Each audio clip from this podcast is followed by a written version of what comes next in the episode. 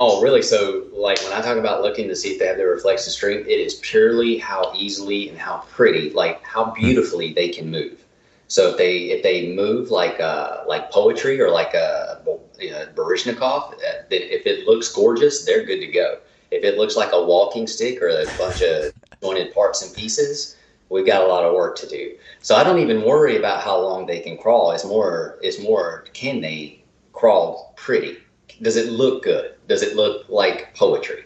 Um, if it if it looks anything less than that, we got some we got some work to do. That was personal trainer and writer Tim Anderson speaking on coaching movement quality in crawling and reflexive training for athletic and human performance. You're listening to the Just Fly Performance Podcast.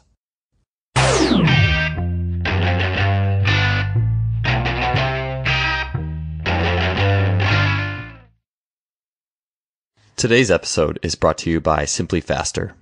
Simply Faster is an online athletic performance technology shop distributing items such as the Freelap timing system, GymAware, K-Box, 1080 Sprint, and the SpeedMat. I've gotten many of these items from Simply Faster and can confidently say that they make today's best training technology available to everybody. The Freelap timing system has revolutionized both my practices and my athlete assessments, allowing me to look at the 10 meter fly capability of dozens of athletes in a matter of seconds. It is wireless, compact, portable, and incredibly versatile. The K-Box and 1080 Sprint are fantastic tools for any coach looking to build speed, agility, and implement training scenarios that go beyond the traditional weight room. The 1080 Sprint is being used by great coaches training some of the fastest sprinters in the world, and it truly represents high performance speed training. I can personally attest that Simply Faster's customer service is second to none, Christopher at Simply Faster responds quickly to queries, and anyone who makes a purchase from Simply Faster is in good hands. If you want to acquire some of the best high tech training equipment available, stop by simplyfaster.com. That's simply with an I, faster.com. They are the future of coaching technology. Welcome to episode 154 of the Just Fly Performance Podcast. I'm your host, Joel Smith. Thanks for being here today. And regardless of where you are, you're in your car, you're on a walk, uh, maybe you're in a weight room somewhere. I hope that there's a field or a piece of big piece of turf that's not too far away from you because after you listen to my uh, chat with Tim Anderson, who I'll uh, give him a little intro in a second, uh, you're probably going to want to get down and do some crawls. You're going to want to get your reflexive strength training on, and this is a really cool show. Um, so yeah, let's get right into it. So Tim Anderson is a guy who I've known of for a few years now. I got his books on original strength, a few of them several years back. Was totally blown away, loved it. Uh, started in, in injecting crawl based work, work into my training almost immediately. Uh, and if you listen to my the little, if you listen to the episode that just went out with Keegan Smith, I've shared about how back in the day I used to do stuff like breakdancing and and anything gymnastic and athletic. I've always been uh, really attracted to. It's always been a lot of fun to me. Uh, I should say ground based as well. So, uh, and, and, crawl. Nothing, there's nothing more ground based than the the act of crawling. And and with all that, I've always noticed this tremendous like athletic rejuvenation and connectivity, and this power that you kind of didn't know you had that really creeps up. And I'll get into that, uh, especially my recent experiences with that once we get chatting. But uh, for those of you who don't know Tim, so I've bought his books, but Tim has been a trainer for over 20 years in the field. He is a prolific author, having written many books on the subject of primal bodyweight movements. Some of those books include Becoming Bulletproof Project, Habitual Strength, Pressing Reset, and Original Strength Performance. Tim is a guy who has a extremely profound message, but it's also the way he presents it is extremely simple. And if you've listened to this show for a while, or or many others like it, I think, or if you just educated yourself through the school of hard knocks and got your hands dirty in the field, you realize that the best answer is almost always the most simple one. The more complex and complicated we tend to get with things, uh, we really can get this paralysis by analysis. So Tim has uh, an incredible way of taking a, a, complex system and making it very simple and incredibly effective. Uh, so, as an athlete myself, these these talks are always near and dear to me. Crawling and, and original movement, movement and reflexive strength and human resets is one of Tim's specialties. It's something that's helping athletes, uh, elite level like throwers, to reclaim their ability. Uh, and even set world records in their own disciplines, in like I believe it's the Scottish Games or Highland Games, and everyone who I've worked out with and trained with, who I've integrated Tim's methods uh, into that regimen. And just one, they just have a blast because it's different. But there's always this feeling uh, you can do these workouts for uh, for a good long time and feel better at the end of it. Like you feel like rejuvenated and reconnected and rewired.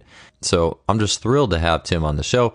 Uh, today, Tim is going to talk all about. If you look at the show notes, I got like nine bullet points, but basically how he got into this thing called crawling or how he got into crawling training, what led him on that journey where he said, This is something I really want to dig into and learn from. Uh, then he's going to get into the basics of reflexive strength. What is it? What is reflexive strength? What does it mean? How do we get it? Uh, we're going to talk about crawling and these these body weight human movements. How do we approach those versus uh, barbell work and stuff that's a little more, I guess, dangerous, if you will, um, that might require a little bit more coaching? And also, what's the interplay between the two? The uh, he's going to talk about the ability of crawling and human reset work to make us stronger, um, not in just our own body, but also the way we can handle weights.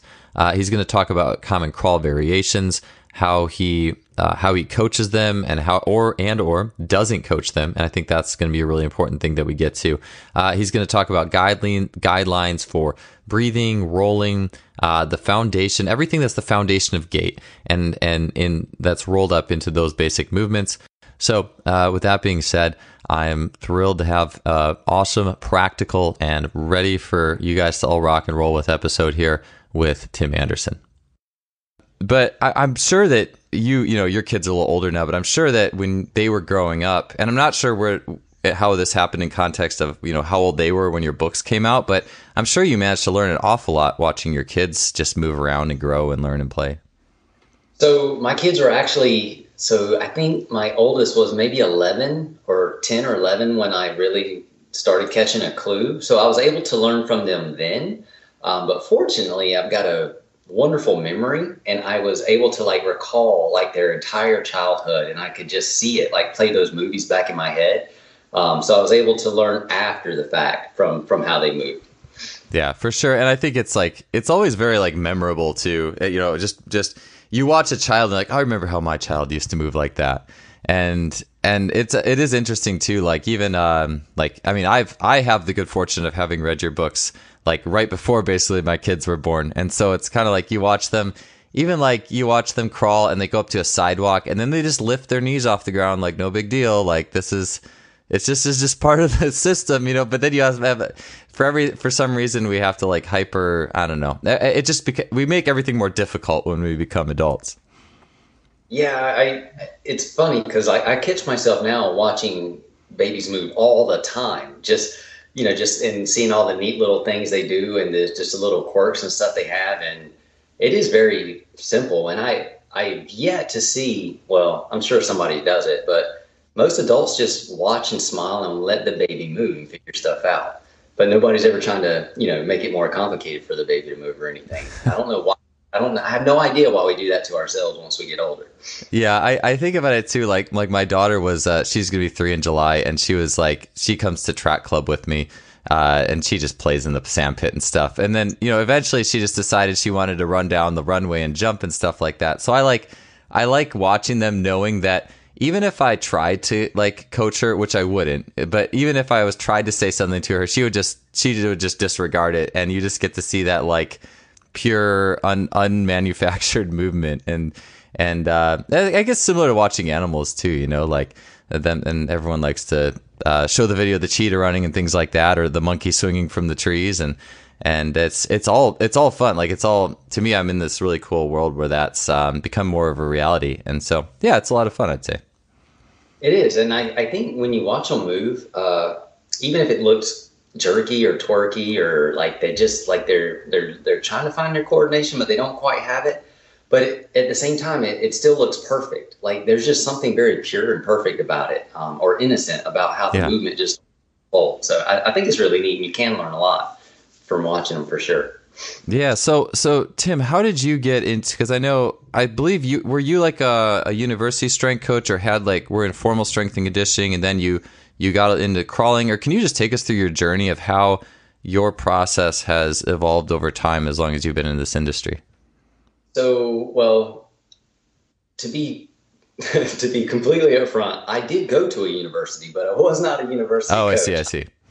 So I, I became a personal trainer in uh, 1998, and somewhere along the way, about in the year 2006, I found out about kettlebells, and I kind of just fell in love with them, and I, I overdid it with them um, for the most part. And then I started, you know, I went to certifications about them, and and it was just a lot of volume that I and I would not let myself rest because I was still in the the mindset of well, if you're hurting, it's okay to hurt yourself. Um, anyway, it turns out that you hurt yourself long enough and you start to get frustrated with it. Yeah. so I, I, did not like, and I, it wasn't anything serious, but just nagging stuff that I was never free of. Um, and so I started looking at uh, corrective exercise programs, and which was neat. It showed me that you know there are methods to try to fix things, but what I learned is is the for myself personally, the more I fixed or thought I fixed, something else would pop up and so I just, I, it got to be a cycle where I was just chasing my tail around, um, which made me even more frustrated. So, no joke, I was sitting one night. Um, I've always wanted to be Superman, and I was sitting one night thinking, well, I don't feel like Superman. And I was just, I was having, having a pity party, and I just, out of frustration, I threw up a hail mary prayer, and I asked God to show me how to train to be to be resilient and bulletproof, like Superman. Um, and within two weeks, I, I was around the house and I started, I picked up a book that I had laying around the house about uh, learning disorders uh, in children. It was called Smart Moves by Carla Hannaford. And I just started thumbing through it and things just started, I don't know, it was like God connected all the dots. And, and I knew that crawling was miraculous before I even tried it for myself. I was excited about it. Um, and that's, that's really how it started. Uh, and then I started uh, getting other books about child development and learning about reflexes and stuff like that. But I can't tell you it was anything methodically planned out or anything. It just kind of just kind of happened. Um, but for me, it was very. Uh, it happened. It was really the answer to my prayer, and like, because I'm not, man, I'm not smart, not that, not that smart. Um, basically, we've all been given this uh, wonderful design, and our bodies are they're amazing. They know exactly how to take care of themselves and be strong if we allow them to. Yeah, yeah, the, I, I love that. I love that journey, and I love how it always happens out of like a problem, right? Like a, just a continuous cycle of injury, and this like, you know, it's that was required for you to find that way and for that way to be presented to you. And I, I, I when you um, so when you got into this stuff, you know, you're reading through the the child development and all that, and the benefits. Uh, what got you into crawling as kind of like an exercise modality, or uh, a corrective, and what were some of the results that you got from that?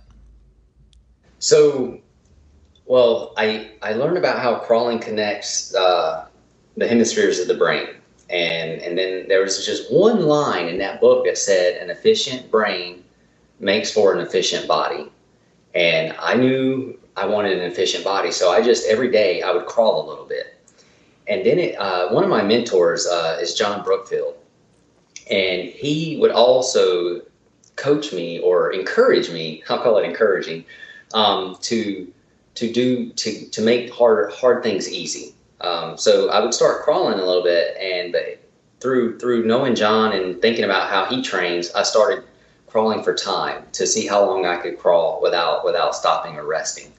Um, and that's elevated crawling. Uh, so I, I, did start crawling on my hands and knees, but then, you know, like you always want to up the ante a little bit. So I started crawling on my hands and feet.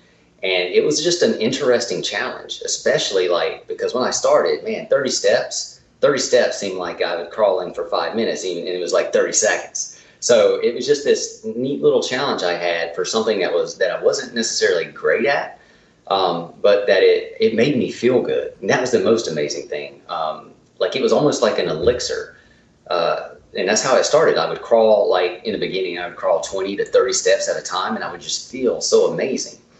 Uh, and then when I started crawling for time, I was feeling even better, and and my my issues were, you know, I didn't really have any issues anymore. But what I noticed was I was so much stronger at doing other stuff like weight training or, or the other stuff I had been doing.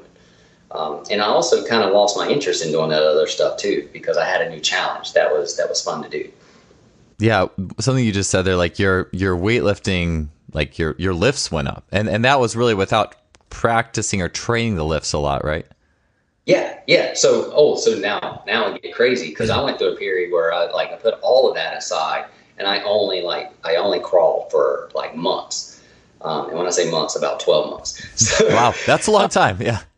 yeah. So and so now it was different ways. I didn't crawl the same way every day, but I made it fun. But um, when I decided to to try weights or or just if I got curious about, hey, can I still do this or can I do that? I did discover that I had a lot of strength left in the tank, more than I should have had if I were going to be thinking about traditional strength training, anyways. Yeah, I, I love I love that like idea and, and experience, and I mean even for me, I was just telling you before I started recording, I've been kind of making a, a big comeback lately in a lot of different crawls, and just just going out and basically playing on the grass and figuring out a lot of different ways to do things, and I've already I could see it show up in my sprinting. Like I just took off the other day on a 20 meter sprint and just felt like someone put a rocket in my butt, you know, like just like just it's like that strength you didn't know was there, but I guess you always did. You know what I'm saying? Like, and and I even had run the best um, 30 meters that I had in in a long time, and I just feel like it's so so that re, like the reflexive strength. Could you you mentioned that? Could you talk a little bit more about that, Tim? And and what what is reflexive strength? Uh, what does that mean? And and how does crawling and and those types of exercises help that? So reflexive strength is the strength that we're all designed to have that is supposed to be our foundation. It's uh it's both reactive strength and proactive strength, like where your body is able to respond when something happens to it, but it also is able to anticipate the need to move before something happens to it. And it's supposed to be extremely fast uh, and without thought. So it's, it's kind of an unconscious, automatic. It's just that it's your superpower. It's there when you need it, um, and it's there to protect you. And crawling ties the body together in such a way, it makes the nervous system so very efficient that it it just it, it connects everything about you, and it just gives you your, a great foundation of reflexive strength to where uh, you think better, you think faster, you move faster, you move easier. Uh, your your mind can interpret things coming at you before you even have a thought in your head, and your body is already responding. It's it's it's almost like if you've ever seen the movie with Tobey Maguire as Spider Man, uh, when somebody trips in the cafeteria and he's able to just catch everything and you know put it back on the tray. Um, it's kind of like that, and you actually discover in your life that, like, say you open up a cabinet and cups fall out you don't even register they're falling out, but you reach and grab them before they ever hit the cabinet or the floor, and you like you discover you have cups in your hands. It's the it's the weirdest thing, but that's that's that's how I try to explain reflexive strength.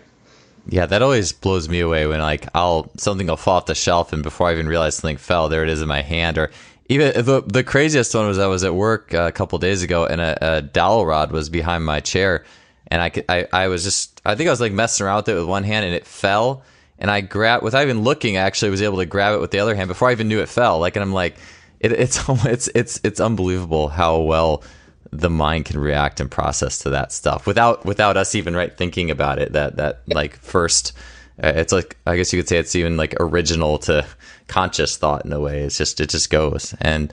I that's uh, uh yeah I, I, I did a I did a podcast with uh, a few guys, Tom, Dr. Tommy John, chiropractor, and Alex Lee, chiropractic student, a little while ago, talking about the same thing, like uh, like neurological reset training or, or train the reflexes absent of barbell training, and then getting to the barbell training later, and it all, it goes up.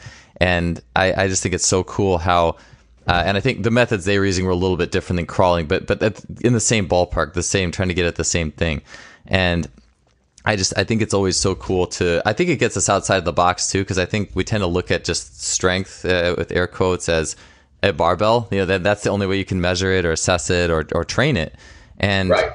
it's awesome to me that to open up every time we open up a new world of possibilities and then we go back to I guess how we classically measure it in today's society and it does get better uh, from from that barbell perspective uh, so I just think that's a really cool thing. No, and I think what you were just talking about. So the way we measure strength, I to me, I've had a paradigm shift. Um, to me, strength is being able to live your life the way you want to and do the things you want to do. And it doesn't matter what you can pick up in a gym if you're always hurting or your quality of life outside the gym isn't good. So, like, so my whole paradigm of what strength really is has, has completely changed because when I'm 90, or 98, I want to be able to take care of myself and enjoy life. And that's strength, um, which some people would probably label health, but without strength, you don't have health. So, Yeah, that's a good way. It's a great way of put of putting things, and I, I know a lot of people, and I think it's very common for uh, coaches, especially if like you know, the power lifts, for example, is your primary way of measuring, assessing, and training. Like every day, it revolves around the power lifts. Eventually, you're. I, I can't imagine that you would be like sixty or seventy and healthy, fully healthy and fully supple. Uh, you know, if if that was if you never let your body work the way it naturally is intended to. Um, and I think a lot of people do get uh, pick up a lot of injuries when they get away from our natural our, our natural design. So, and and you've probably come across this too in the university setting, but it's kind of common to. So, in the pursuit of strength inside of the weight room, the strongest athlete inside of the weight room is rarely the best athlete on the field. Um, just because they can lift more weights or they can do it better than everybody in the weight room, it doesn't always, if ever, translate over to their performance on the field. Um, so there's there's sometimes I think there's some huge gaps in traditional strength training in that respect. Yeah, I, I totally agree. I, I, was actually just recording a podcast. I was a guest on another person's podcast this morning, and I was talking about how I my own training. I still use I still use barbells. I use them for my college athletes, but for for me personally, particularly, the proportion by which I use barbells has decreased significantly as I've grown older and it's like it's like I still want to be strong in that respect, but I want to use all the crawling and all the other things I did to help push that up, rather than I guess the other way around. You, know, like, and I was curious, like, what I mean, you said you're using a lot of kettlebells and things like that. How, as you've gotten more into crawling and, and the original resets and using crawling as training conditioning, how has your relationship or attitude with uh, barbell oriented changed? Is it something you're still utilizing uh, situationally? Like, What's your um, what's your attitude towards those things now? Ninety, I there's nothing wrong with them. I, just want to say like, and if you love to lift, lift, man. If it brings joy to your heart, do it all day long, as long as you don't hurt yourself. but for me, ninety percent of probably probably ninety what I do is mostly uh, original strength pressing reset uh, through crawling and the other resets. Uh, I do a lot of carries, uh, just moving, you know, walking with weight, awkward, awkward loads uh, from here to there. Um, and I may do, I get bugs where I just want to play or learn a new skill. Um, so if it's with a kettlebell or a barbell, maybe 10% of what I do during a week, you know, is, is revolved around me playing around to, to see what something feels like again or if I can learn something. Um, but that's usually out of curiosity and fun. So I use it more for, for fun than I do necessarily for strength training. Yeah, for like exploration, explorative purposes, I guess you could say.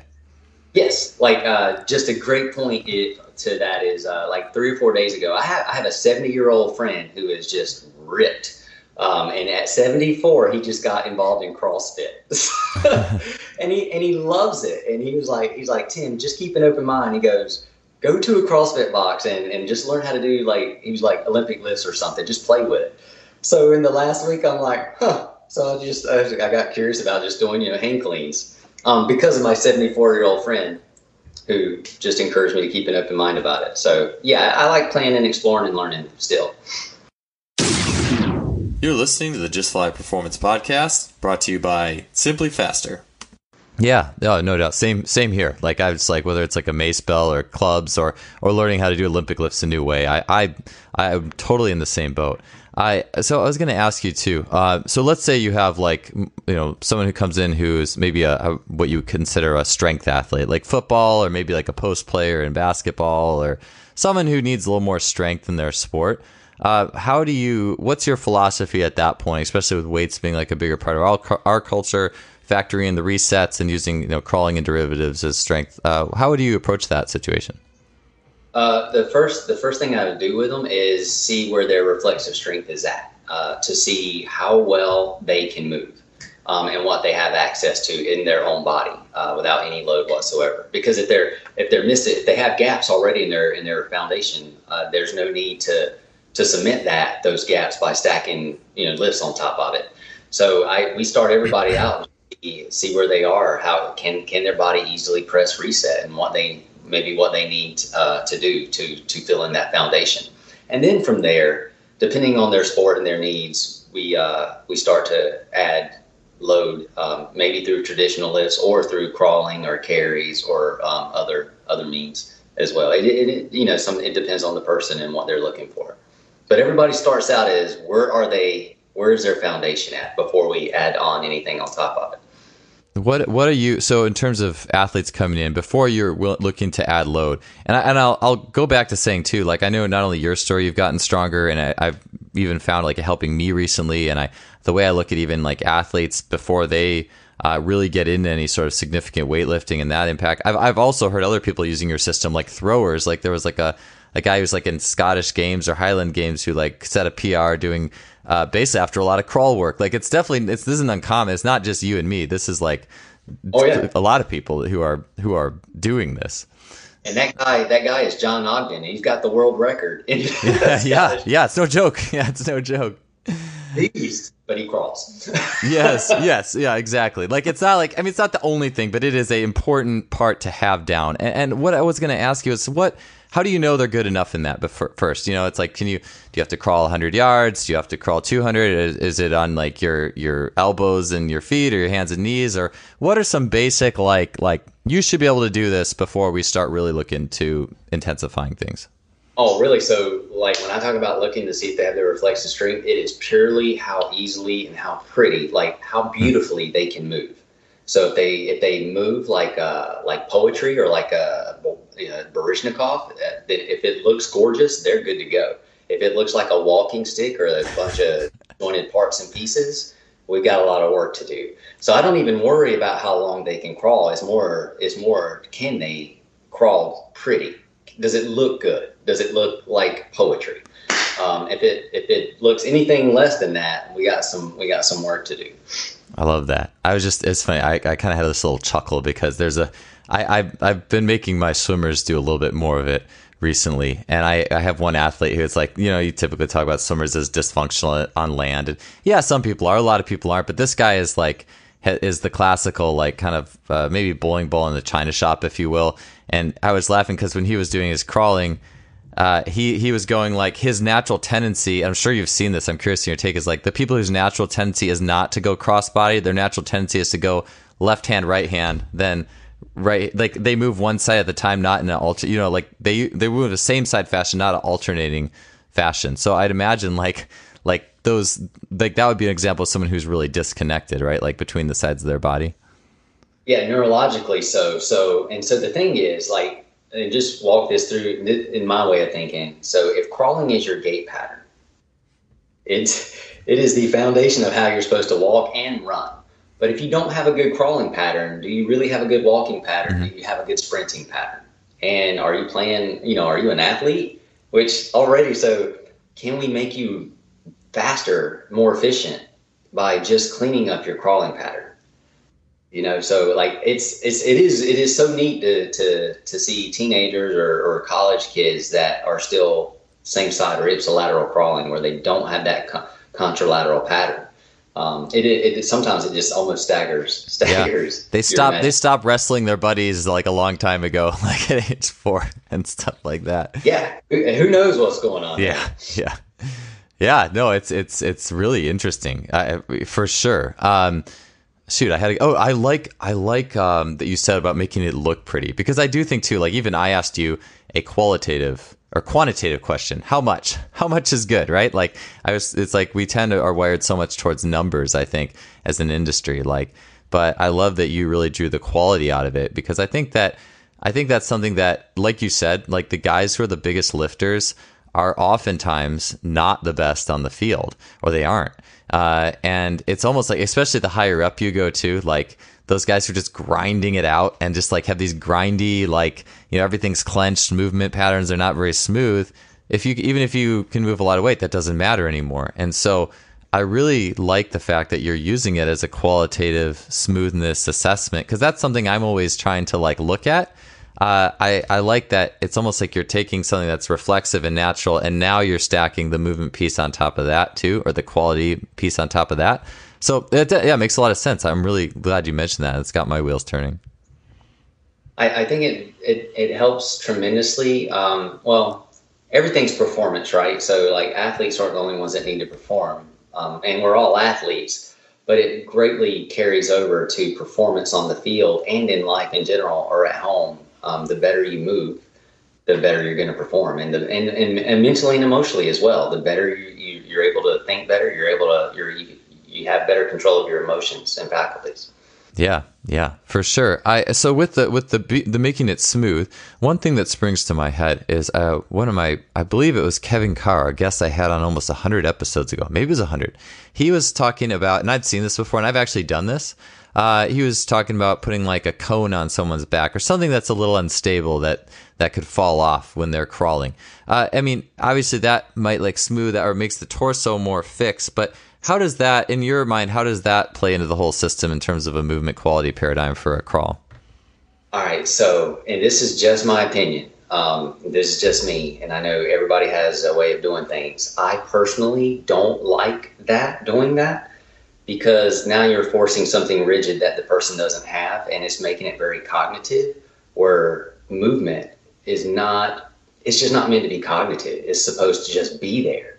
Um, and again, if we're looking for reflexive strength, we're not looking for cognitive strength not when it comes to gait pattern and doing natural movements anyways if, that makes any sense. No it makes makes total sense. That's why i wanted to ask you that because yeah i mean people certainly have conflicting opinions on this show and i, I just like hearing them all. I, i'm i'm you know i uh, and and so when you said that though it actually made me think and this is kind of a little I, I never want to frame things as arguments. Maybe just things that people are talking about. Is a lot of people talk about the bracing core versus uh, David Weck, who's been on here, talks about the coiling core, uh, like the core as a coiling and uncoiling entity versus people who tend to want to make us brace down and lock down a little bit more. And so I kind of think about things in terms of the the bracing side is more and I and I do think of athletic movement much more as as coiling and uncoiling. Um, I feel like we need to have a certain amount of bracing, basic bracing strength and ability, but I think we overblow it. Um, but any, anyways, I was so it, to me it seems like uh, just natural crawling, it, or even as we overbrace. When we overbrace, we kind of put too much forebrain in, and we kind of harm the cognitive. We harm the free flowing ability of. Ref- or we would shut down the reflexes too. It makes sense if we're like really trying to. It's like we'd be putting a kink in our core. Um, yes yeah, for the reflexes not to be able to go through. Sorry, it's like my, my mind just spat out gobbledygook there. It's just going on the fly. No, so you can you can uh, brace or do use feed forward tension. Um, you can use it in the absence of reflexive strength. It's extremely cognitive, but the hazard of that is is that's all your body knows how to do. Then when you actually don't put your mind into what you're doing and you just bend over to pick up a pencil, and you don't have the stability in your spine, but you didn't brace to pick up your pencil, that's when you're vulnerable. Yeah. It, that's how people get hurt doing ridiculously silly things that would seem like anybody could do. Um, is because they're lacking their reflexive strength. So it is okay to learn how to brace on top of reflexive mm-hmm. strength, mm-hmm. but you also don't want to overdo it either because you can't actually override reflexive strength too um, through constantly cognitively bracing. And and like you like you said, so the core is very reactive and it's instinctual and it's intuitive and it just knows what to do. Mm-hmm. So, like a, the greatest example is if you ever see a child try to pick up something like a watermelon, they they just they they're not thinking about anything, but they know how to brace, and it's reflexive. It's not that they know how to brace; their body braces. And if you ever see a really good football player, when they right before they hit somebody, they're not thinking, "All right, tighten up here." Brace explode, their body just knows how to coil and uncoil mm-hmm. yes. to, to that power. And that is reflexive, it's intuitive, it's just there. And that's what you want. If you have to have a cognitive method for always being able to move or lift or perform, it will only last you so long before something is not doesn't go right. Oh, I could not agree more. I just I, and that's one of the things that's always drawn me to your books is just as well as some of the work of some other coaches uh, and like looking at like the Feldenkrais method and this idea that like the innate strength is inside of us. Like everything you need is already it's built in, it's pre-programmed, it's there. Like and then we feel like we have to coach it's uh, this mentality that that every athlete's broken and needs to be fixed. You know, like like with an outside influence. This muscle's weak, strength this muscle more that so then just get back to what your body can do on its own and maybe amplify that over time you know like amplify what the body's already innately capable of rather than this here's a machine this part's broken let's fix it give it this corrective or what and it sounded like you had gone in that corrective cycle before you got into all the uh, reflexive reflexive work a little bit i did uh, unfortunately the corrective cycle led me to to the Me too. The reflexive. Oh, I love it. I love that stuff. I, I, feel like too. Okay, so I'm trying not to lose my train of thought because maybe I can ask you that circle back on the corrective and kind of like you know it, if you can crawl how much need there is for other correctives. In fact, maybe I'll make myself a note that here. But so I was going to say this too because I think a lot of people would be curious about this idea and and I you know if the idea of like a lot of people will crawl and like like their hips will really sway side to side, you know, or like and, and so the solution might be, oh, well, let's put a cone on there so you have to keep it still or, or something like that. So, what would you just say for someone who's crawling and maybe things are like really moving around a lot and that like our need to want to like make it less or, you know, this, this, whatever, for whatever that um, means, I guess. But what's your thoughts on that? So, if it's, there's a, a, lot of different approaches for that, but the body moves and there's movement as the body moves. And if, if somebody's crawling, there is sway and movement, and it's almost it's very rhythmical, like a like a fish swimming or a serpent. Um, so the spine, the whole spine will actually move, and the hips will move with it, and that's why you see hip movement, or you see the pelvis uh, rhythmically dancing as somebody crawls, and that is beautiful. That's okay what what you're looking for is remember, so does it look pretty or does it not? So if it does not and there's excessive movement or uncontrolled movement where it looks like gravity's taking over and there's a falling or collapsing or it just looks sloppy then that's where you would try to make uh, they don't have enough reflexive strength to have that pretty movement. So that's where you would regress down to smaller uh, crawling methods or other just other resets in general. It may just be that they need to develop spinal stability through learning how to breathe properly. I mean, so, you know, when we're born, we go through a series of the developmental sequence to establish foundation piece by piece by piece. So if somebody's trying to start at crawling, but they don't have the pieces they need underneath that, that move, hmm. those movements, then we maybe have to back down to a, a, a, another piece of the foundation. Yeah, that makes sense. It, to me, I yeah, because I look at like you know if a child was crawling, it, you wouldn't like try to coach the child if you felt like they're just eventually going to figure it out if they probably do enough of it in a way. Like they're going to make it their own as long as it's smooth and natural and and like you said, there's not kinks. And I now I think about the people who are like have those kinks. Uh, like the guy I was uh, talking about who's real ipsilateral in his crawl, he also has a tremendously hard time over activating his jaw and breathing properly and all the everything else he does. And so I'm like, oh, that yes, connection. So it could be for him to that it's breathing's where he wants to start. But here's the beautiful thing, because you just mentioned it, like kids. Eh, the truth is, is when a kid learns how to crawl, it's it's a process that happens over time. But the first time they learn how to do anything, it often looks like an accident. It's not like they're completely graceful. They're not graceful at it until they've done it for a while. So if we're patient, like if you're just working with, like if you're on a timeline, maybe you're not patient and you got to get something done. But if you've got if you're working with like my clientele, well, we've got 30 or 40 years to get pretty. And we can do the same thing a child does. You don't correct the child a lot of times. You just let them continue to, to work it out. You let them, they, they, so a child shows up every day because they got no choice. So day in, day out, they show up, they're consistent at it. And as they show up, they develop more stability, they develop more mobility and control. And we, the same process will happen with an adult if we're consistent and we show up every day and we're patient so we don't necessarily always have to act to clean something up as much as we just have to shut up and show up a lot of times. I, I I, enjoy that statement a lot because I just think everyone's tendency, especially when they first start coaching, is as soon as they see something that's perceived as wrong, it's just fix it, say something. Like, and I think we're just not as good. We're, I think we're we're growing that way. I think it's starting to get in the the ether a little bit in coaching too. You hear a lot of what just wise and well seasoned coaches, like track coaches in their 50s and 60s and 70s, saying, "I say less now than I ever did," or even like Coach Coach K this year down in your neck of the woods uh, saying I think he coached the team. He said less to that team this year than he's ever said, and so this this ability just to sit back and like realize this this piece of uh, human human I guess you could say machine this this human organism sitting in front of you is this insanely well factored learn, learning design learning machine that is going to get the job done given you know given the right constraints. And uh, you know we're the guides to that certainly. But i just think that's such a valuable skill. And to hear that it's okay to do that i think is important for us as well because otherwise i think that that alarm system is going to kick in like oh i better say something here and so anyways I, I really appreciate that you said that that that i think that's really good stuff so and and the beautiful part about allowing somebody the opportunity to discover and learn how to move, if they're just moving their own body weight, is probably okay. if if they're trying to learn how to move with 300 pound bar yes, on their yeah, back, yeah, that's uh, very true. that's different. And they have no business trying to learn how to move with a 300 pound bar on their back. But if they're just trying to learn how to move their body, we can be patient. We can afford to let things work themselves out. Yeah, totally. I'm glad you. I, I always like when when spectrums are presented. Okay, yes, 300 pounds is on your back.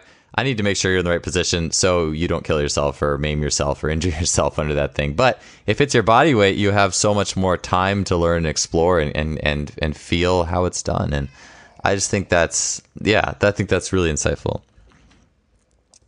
Uh, so uh, let's so let's get into a little bit more. I wanted to talk about so so crawling obviously is a big one. You talked about breathing, uh, and and actually before I ask you anything else, how what's your basic framework of breathing? So if someone they struggle with crawling, they're a big breath holder and those types of things. Uh, do you have a, a, basic guidelines for getting their breathing back on track?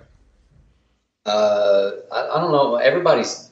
I, I have I have I have ask. I have basic ask that I want them to do um, whether or not they're able to do it, like you have to meet the person where they're at, and that's know, in original strength. We that's our we start there. We always try to meet the person where they're at, and, and then go from there. And how wherever a person's at is good.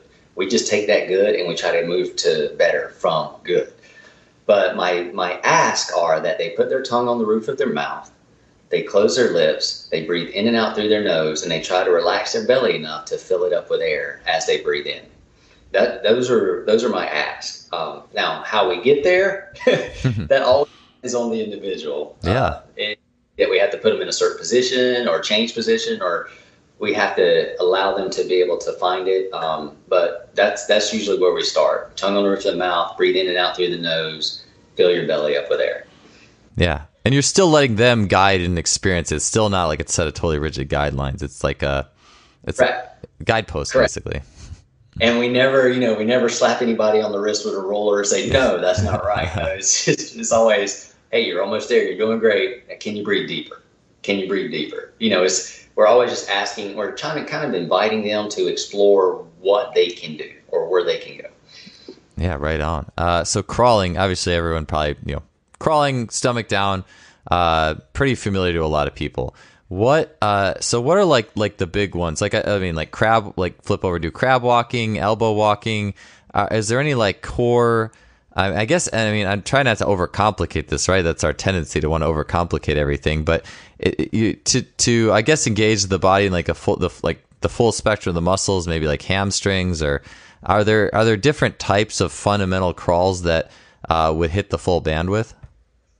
So I'm a bit overly simplistic and boring when it comes to that. I uh, hands and knees crawling with the head up on the horizon uh, and the back looking like a silverback gorilla, opposite limbs moving together is is honestly is all you need to do. However, I people want more. so hands and feet crawling with that same posture, with the head still up on the horizon, the butt still down below the head, as if you were on your hands and knees, will build a tremendously strong, resilient body that can do whatever.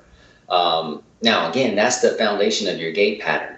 Once you can crawl well and you can crawl for time, and if you want to make stronger, bolder shoulders that are just extremely resilient, crawl, crawl a lot, and then crawl backwards a lot.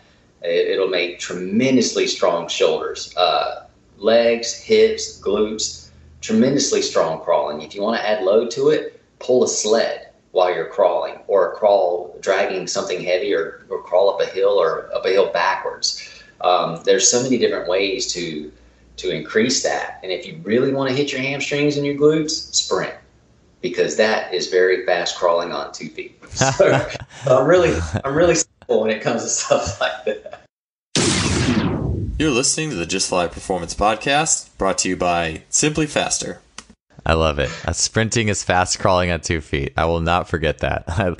That's really cool. Uh, so, and I would say, yeah, too, for hamstrings, because, yeah, I asked about hammies, you know, like, because I, I just ask always, because I, my hamstrings tend to be a little behind some of my other uh, muscle groups. And so I'm always like, what's a way to, what's, what's the hack? What's the cheat to my hamstrings, right? Like, so I, I, when I crawl, my quads just get destroyed. Like, it's funny because that's like by far the worst. Um, I, I don't know how many other people are like that. I mean, does it tend to? Is there a particular like what tends to be people's like like um, fail or break points if they're trying to really do like a good volume? Is it usually quads or shoulders or just totally depends?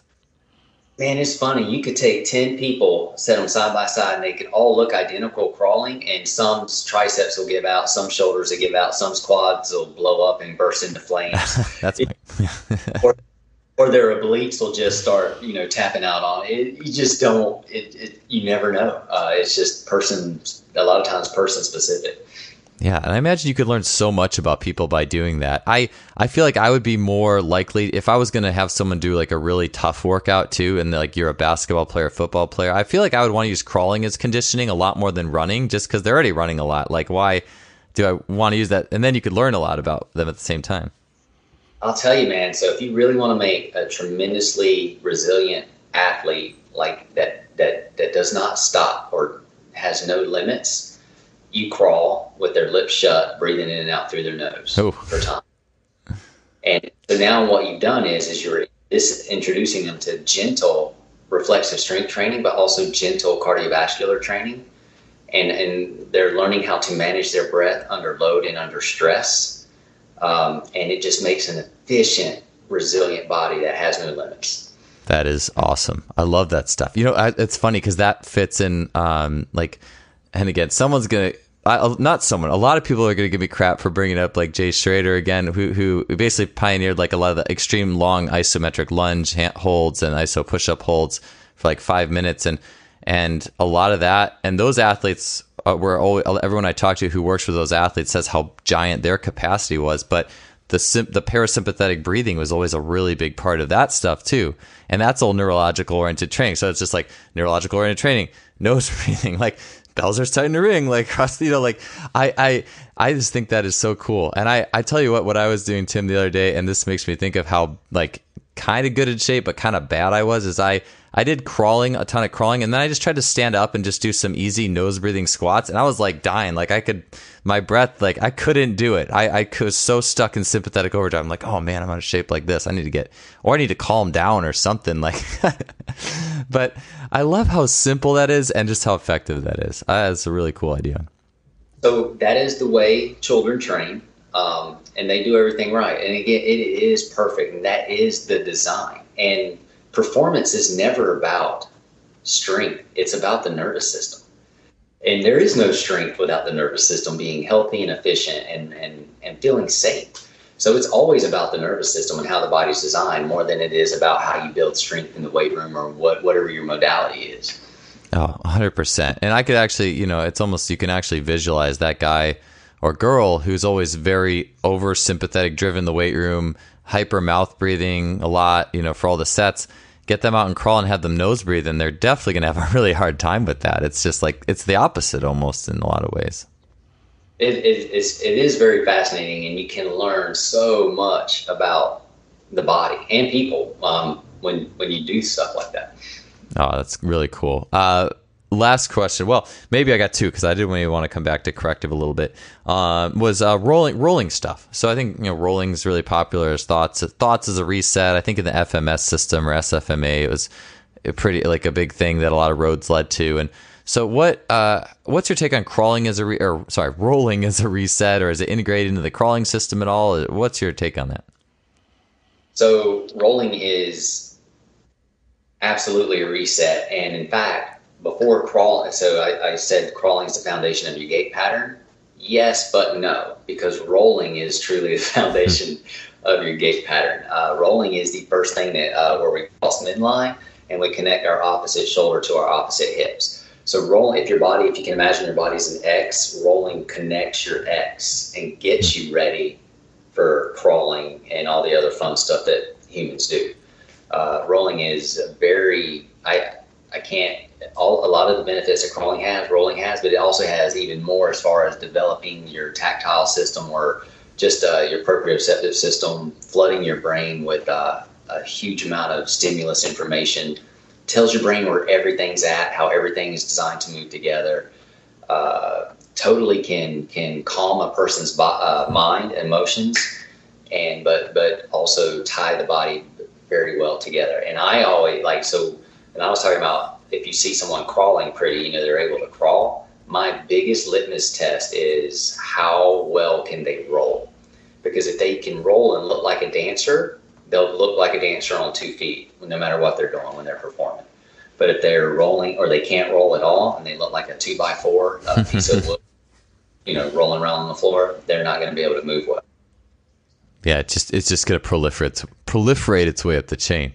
I so do you? I mean, you mentioned not really overcoaching anything body weight, and I've I've seen like the some the stuff where there is like a coaching process behind rolling. I mean, just kind of let people do it. It's similar thing. Like they'll eventually, um, sure, the breathe if they breathe well and they do enough, hopefully it'll eventually become a process for them, a learning learn thing. So again, if we're patient, now rolling is the greatest example of when a child learns how to roll. It looks like an accident because it is that big giant head or those feet just pull right on it. Um, but the more they the more they do it, uh, the easier it gets, and the easier it gets, and then it, it gets very pretty after that. And and the same thing can happen with adults. So like when we teach workshops uh, and we and we hit the rolling portion, we do teach how to break rolling down into smaller pieces so that it can mm-hmm. it can can get there faster. But the truth is, is that they again show up every day and they they spend time rolling. A lot of good connect neural connections get made, and everything just works itself out if we're patient. And you got to remember, though, a child spent the first three years of their life mm-hmm. always showing up to develop that strength to do whatever, everything, you know, to stand, to walk, to play, to run, to climb. Whereas adults, we like to, you know, three days, and we're like, well, I've done this for three days. This isn't working. And well, that's not that's not reality, though. I mean, it's yeah. not true. It is working. You just don't know that it's working. But if you keep showing up and you keep rolling, it you're going to experience the fruits of your labor.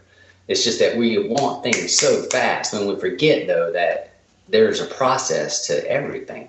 Yeah, yeah. My one year old didn't learn how to roll in like you know three hours. Like he didn't just all of a sudden like, oh, I'm a master roller now. Like you said, it starts like an accident almost. It's almost like you you fail your way, if that's even a word in the process, but you fail your way to learning the ultimate, and it's just it just happens over time do you know the beautiful thing about children though is, is they don't i mean they, they may get frustrated if they can't pick up their head longer and their nose is rubbing in the floor sometimes kids get frustrated but they show up every day and they don't take it personal they don't take yeah. it as i'm failing or as an adult they they get mentally defeated they start talking bad about themselves or they start taking on negative thoughts which further makes a cascade of, of bad movement. So, yeah yeah 100% children just they they move and they're happy to move and they they move out of curiosity and joy and that's the way it's supposed to be. Oh i love you that. know? Yeah. Oh that that is really good stuff. I i just i love how you integrate like the mind the body the spirit and, and we the more we compare ourselves to children it's almost like that's the the secret is if we all just watch children play more. Like I, i've done other podcasts too where guests talking about you know just watch kids you know eight year olds on the bus on the way to school. They're having a blast and all the adults are walking around like like you know like it's it's and it carries over to movement and the way we exercise. It's more than just one thing. I, I think it's cool you brought that up so I, I just because you brought that up yeah i know you've heard this before like and you actually mentioned it at the first uh, when we first started this podcast is that adults will often say, "Man, look at that kid playing like that. Look at all that energy. I wish I had that much energy." Well, what if you moved a little bit? They do. Maybe you do have or would have that much energy, but you don't move, so you're not going to experience it anyway. And what good would it do you to have that kind of energy if you're not going to move? I don't know. It's kind of crazy. Oh yeah, yeah. I was just watching these guys taking a lunch break the other day. These guys, probably their 30s, 40s, and 50s, they're taking a break from construction or pain to go play soccer at the children's playground. Like, but they're playing soccer and they're all having a blast, like, you know, happy, smiling. And like, this is something that can't, yeah, you have to keep that as a part of you. It's, it's just essential. And it's like that, that, that vibe is so important to filter into the program. And I just think it's totally universal. I, um, Oh, I did want to ask you really quickly because, and I think I, I feel like I know the answer to this after talking with you for a little bit, but you said you had gone through a lot of the corrective stuff. I feel like right now, I mean, your correctives basically are probably just what you've talked about the rolling and crawling and outside of that, is there really much and breathing? Is there really much need to try to say, you know, this muscle's weak, like let's do this or roll this or give you this set? I mean, what's what is your thoughts on corrective outside of those main resets? Um, in in original strength, we we don't try to, to correct anything. Um, we just try to help a person remember how, how their body is designed to move. And in, and in the process, they create the neural connections they need to, if something's not working or if there's a switch not on, they turn it on. They let their body figure out how to turn it back on and it restores whatever is lacking. So, like, we don't look for, well, this is not firing or that's not firing or this joint's not centrated.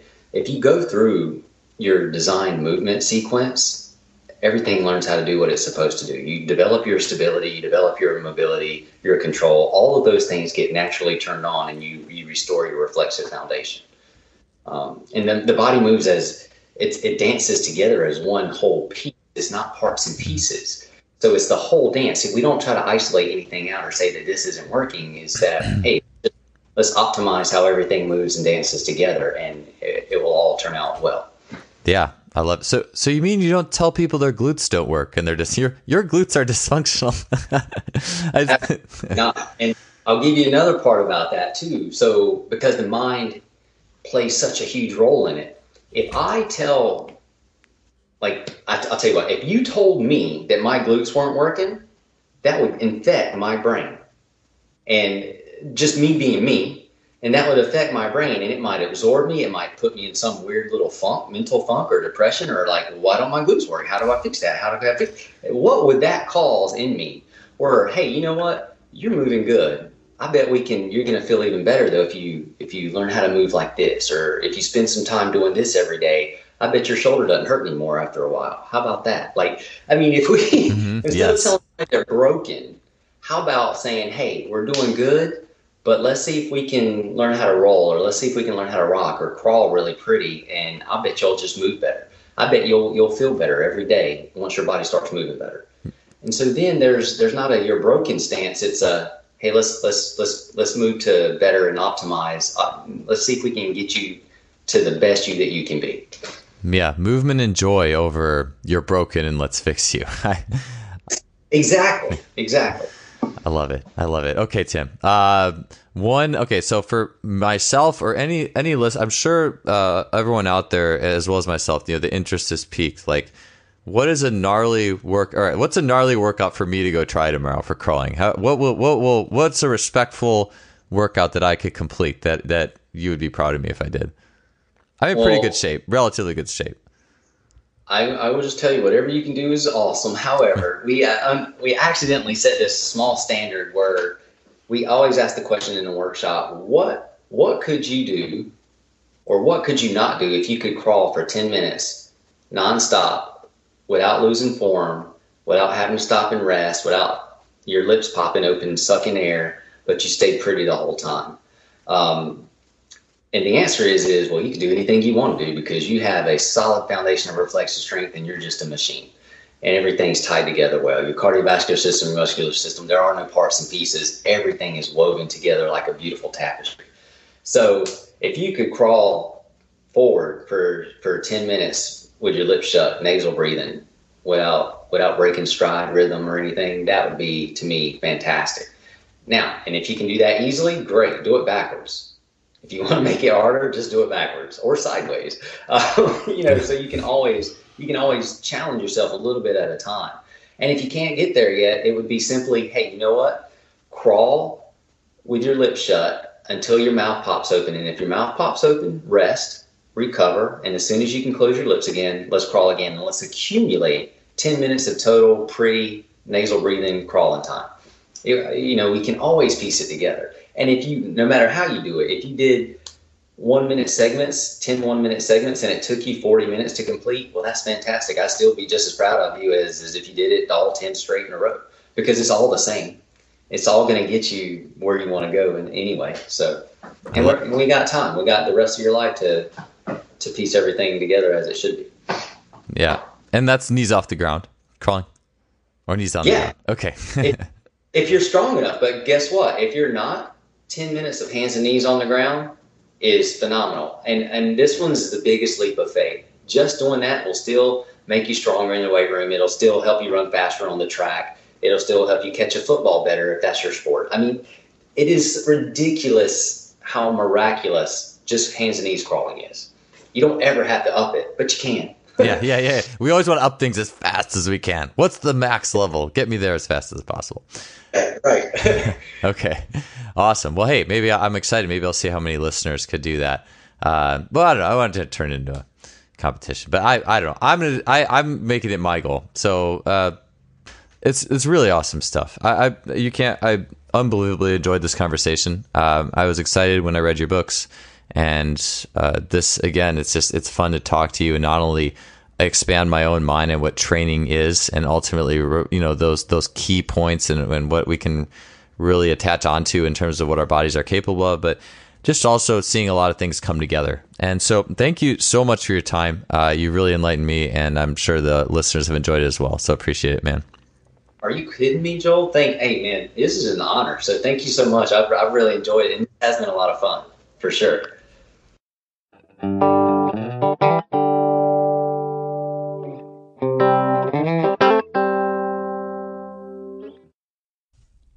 right, that does it for another episode. Thanks for being with us for episode 154. It's in the books. Tim Anderson is the man. I would highly recommend if you don't have any of his books to check them out. It's just such awesome, practical, and simple information. I'm also curious how many of you guys can get that uh, 10 minute continuous crawl challenge.